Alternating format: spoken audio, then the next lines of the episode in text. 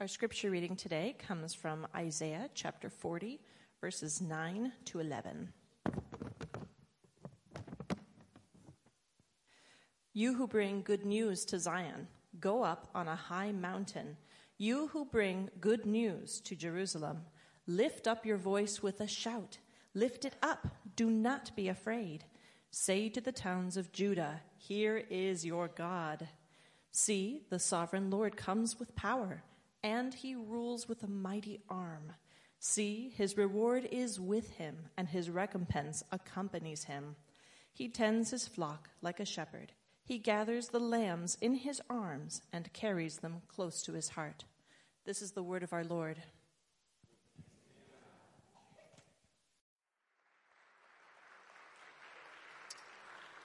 It's been a few minutes since the scripture passage the Advent passage was read this morning, but you may remember something of the Advent passage. It referred to the Messiah who was predicted to come in the future, and the image that was used of this Messiah was a shepherd. A shepherd. There's a really good reason to use the image of a shepherd for the Messiah because Throughout the scripture, God is referred to perhaps more frequently than any other way as a shepherd. He was described as a shepherd of Israel. And as a matter of fact, there were a number of under shepherds, shall we call them, that followed in God's footsteps and shepherded the people of Israel. Think, for instance, of the first shepherd that enters the story. The first shepherd that enters the story is Abraham who has lots of flocks and is called by God from his home country to a place that he doesn't really know where he's going. The father of faith, the father of Israel. Or think of another shepherd, Moses, who was called to lead his people, the people of Israel, out of captivity. Or perhaps the one you think of the most when you think of a shepherd is David, the shepherd king, who wrote Psalm 23. Or maybe, just maybe, you think of Isaiah as a shepherd. Isaiah was said to be the shepherd of the people of Israel, the kind of shepherd that God had called to be a good shepherd. But maybe more than that, you're thinking about a passage in the book of John, John chapter 10, where Jesus says that he is the good shepherd. All these images are incredibly important to our understanding of God. And I think that's why Isaiah 40 gives us that image. I want to think with you for just a few moments about a shepherd with three words. First, protection. Second, provision. And third, presence. First, protection. Notice in the passage in Isaiah 40, it says that this shepherd comes with a mighty arm of a great ruler. But it also says the shepherd carries his sheep close to him. Imagine close to his heart in his arms. Isaiah blends two themes which are critically important to understanding Messiah.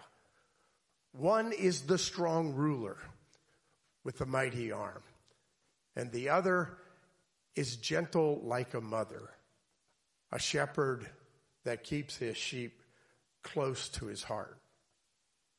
Now think about, for instance, the shepherd in Palestinian times when Jesus was thinking of shepherds and referred to himself as a good shepherd. Or think of the shepherds during the Old Testament when Psalm 23 was written by David. What did they look like? What did they carry? Well, one thing they carried was a bag, a bag that was slung over their shoulder. And inside that bag had some provisions for themselves, food that didn't decay so easily, things they could eat while they were out in the wild. They also had on their person a staff, probably a long crooked stick with a crook at the end, a staff to lead the sheep and also to pull them back from harm's way. And they also had a rod. Thy rod and thy staff, they comfort me. A rod to protect the sheep from enemies, marauding people, robbers, or even wild animals. And finally, you may remember King David, who was a shepherd, who had at his ready a sling, a sling to protect the sheep. The sling not only protected the sheep in terms of keeping them away from those who may harm them, the sling with incredible accuracy was used by the shepherd to frighten the sheep back to center. So if a sheep was wandering too far from the fold, getting into a place that was going to be harmful to it, the shepherd with amazing accuracy pulls a stone out and casts it with his sling on the other side of the sheep. And with a bang, the sheep is startled and dances back towards the fold. Remarkable how a shepherd protected his sheep. And of course, using again the image of David, you know that David described his protection of sheep by beating up on a lion and struggling and destroying a bear. Shepherds literally laid down their life for their sheep. That again reminds us of John chapter 10, where John says concerning Jesus, Jesus is the gate to the sheep pen. And Jesus will lay down his life for his sheep. I want you to imagine for just a moment a shepherd who is not at home. The pen is not safely locked away at a particular place. He's out in the wild with his sheep because at certain times of the year, that's what you had to do to find green pastures. And in the wild, he finds a place that is a, shall we say, sheepfold. Most likely, it's a cave. And in that cave, he corrals his sheep. They lie down to sleep at night. And what does he do? He lies down at the entrance of the cave. Nobody comes into the cave and nobody goes out without his notice. As a matter of fact, if a sheep wakes up in the middle of the night and wants to wander, it has to step over or on him. The protection of the shepherd is that detailed. Not only do I want you to consider protection when you think of a shepherd, but provision, provision as well. Remember the passage in Psalm 23. He leads me beside still waters. He restores my soul. He leads me in paths of righteousness for his name's sake. He leads me where I need to be. He gives me everything I need. I will never be in need, says Psalm 23. Because my protector is also my provider. It's not always true that sheep want to go to the place that is in their best interest. Frequently, as a matter of fact, they are afraid of rushing waters. A visitor to Israel who was traveling watched shepherds out of curiosity, and on one occasion, this individual saw a shepherd that was trying to get his sheep across a flowing stream. And the sheep wouldn't do it. They were afraid of the water. And he would call them and he would walk towards the stream and he would walk in the stream. And they still would not come. So the shepherd turned around and picked up the smallest lamb, placed it in his arms, and walked across the stream. When the mother saw that, she followed. And when followed, so did all the sheep. Sometimes the shepherd calls his sheep to places that are scary. As a matter of fact, in those situations, it might even seem like death. He leads me through the valley of the shadow of death. Why? For my provision. In ancient Israel, it was often the case that shepherds would lead their sheep through a valley, which is probably what David was referring to. A valley that was desolate, a valley that was hot, a valley that was precarious, almost close to death. They called them wadis. And as a shepherd led his sheep through the wadi, he didn't lead his sheep through that wadi to scare them. He led them through a dangerous place to provide for them.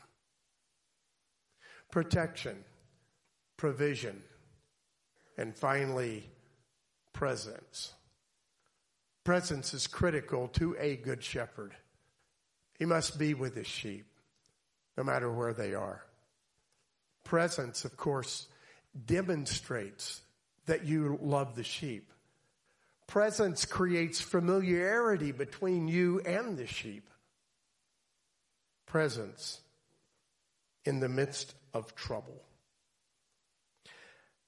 Jesus speaks about his presence with the sheep. Oh, by the way, that's you. Jesus says, I will never leave you and I will never forsake you. Jesus also says in John chapter 10, My sheep know my voice, and they follow me. I read another account this week of a particularly difficult time in Israel's history, many wars. And at one particular point in the city of Bethlehem, certain residents had not paid their taxes. And so Israeli soldiers took all the sheep from the village and placed them behind barbed wire until the taxes were paid. Because that's how they paid their taxes. They didn't slaughter their sheep. They harvested the wool. One particular woman came to the soldier and begged him to allow her to take her sheep because her husband had died and it was the only source of income she had. And he looked at her and he scoffed and he pointed to the sheep pen with all those hundreds of sheep. And he said, I can't tell which one's yours. Said, I can't tell which one's yours. You can't tell which one's yours. And she said, Please, sir, if I can collect my sheep, will you let me take them home? And he said, Sure. So beside her was her young son. And she turned to her young son and he pulled out a flute. And he played just a few notes on the flute. And all of a sudden, among those hundreds of sheep, a couple started to bounce up and down. And before long, they made their way to the front of the sheep pen. And he walked, playing the flute, and they all followed. Walked all the way home. Jesus says, I'm the good shepherd. My sheep know my voice and they follow me. What's the point? The first is this Have you heard the call of the Good Shepherd? Or have you just heard about the shepherd, but never heard his call? Or perhaps you've heard the call and you've ignored it. Either the way, I can promise you this the Good Shepherd is constantly calling your name. Will you hear him? Will you follow? Second thing to remember is this when the Good Shepherd calls your name, it doesn't always mean he's going to lead you into beautiful places. Sometimes it's going to be through a wadi, a craggy cliff that seems like death is near. But if you trust your shepherd, you know he has your best interest in mind, and you follow. Because on the other side of that trouble is green pastures. That's just the way God is. The whole image of a shepherd. Could I just summarize it with one word? Love. Have you heard the voice of the shepherd? Will you follow him and allow him to love you? Let's pray. Our gracious Heavenly Father, we uh, are so grateful that you've given us multiple images for God. You've given us the image of Father. You've given us the image of King. You've given us the image of a mother, like a mother hen that covers her chicks. And you've given us others. But this one, Lord, seems to stand out, perhaps more than others. This image of a shepherd. You've always been a shepherd to your sheep. And we thank you, especially at this time of the year, for the reality that you have called us and for the beauty for us who've heard your call. We pray, Lord, that this morning you will call us again because we often stray. And as the hymn writer says, you're patient with us. Perverse and foolish, off I stray. But yet in love you sought me, and on your gentle shoulder laid, and home rejoicing brought me. Thank you, Lord, for rescuing us. Give us the longing to be with you always and give us the courage to follow. In the name of Christ our Lord, we pray. Amen.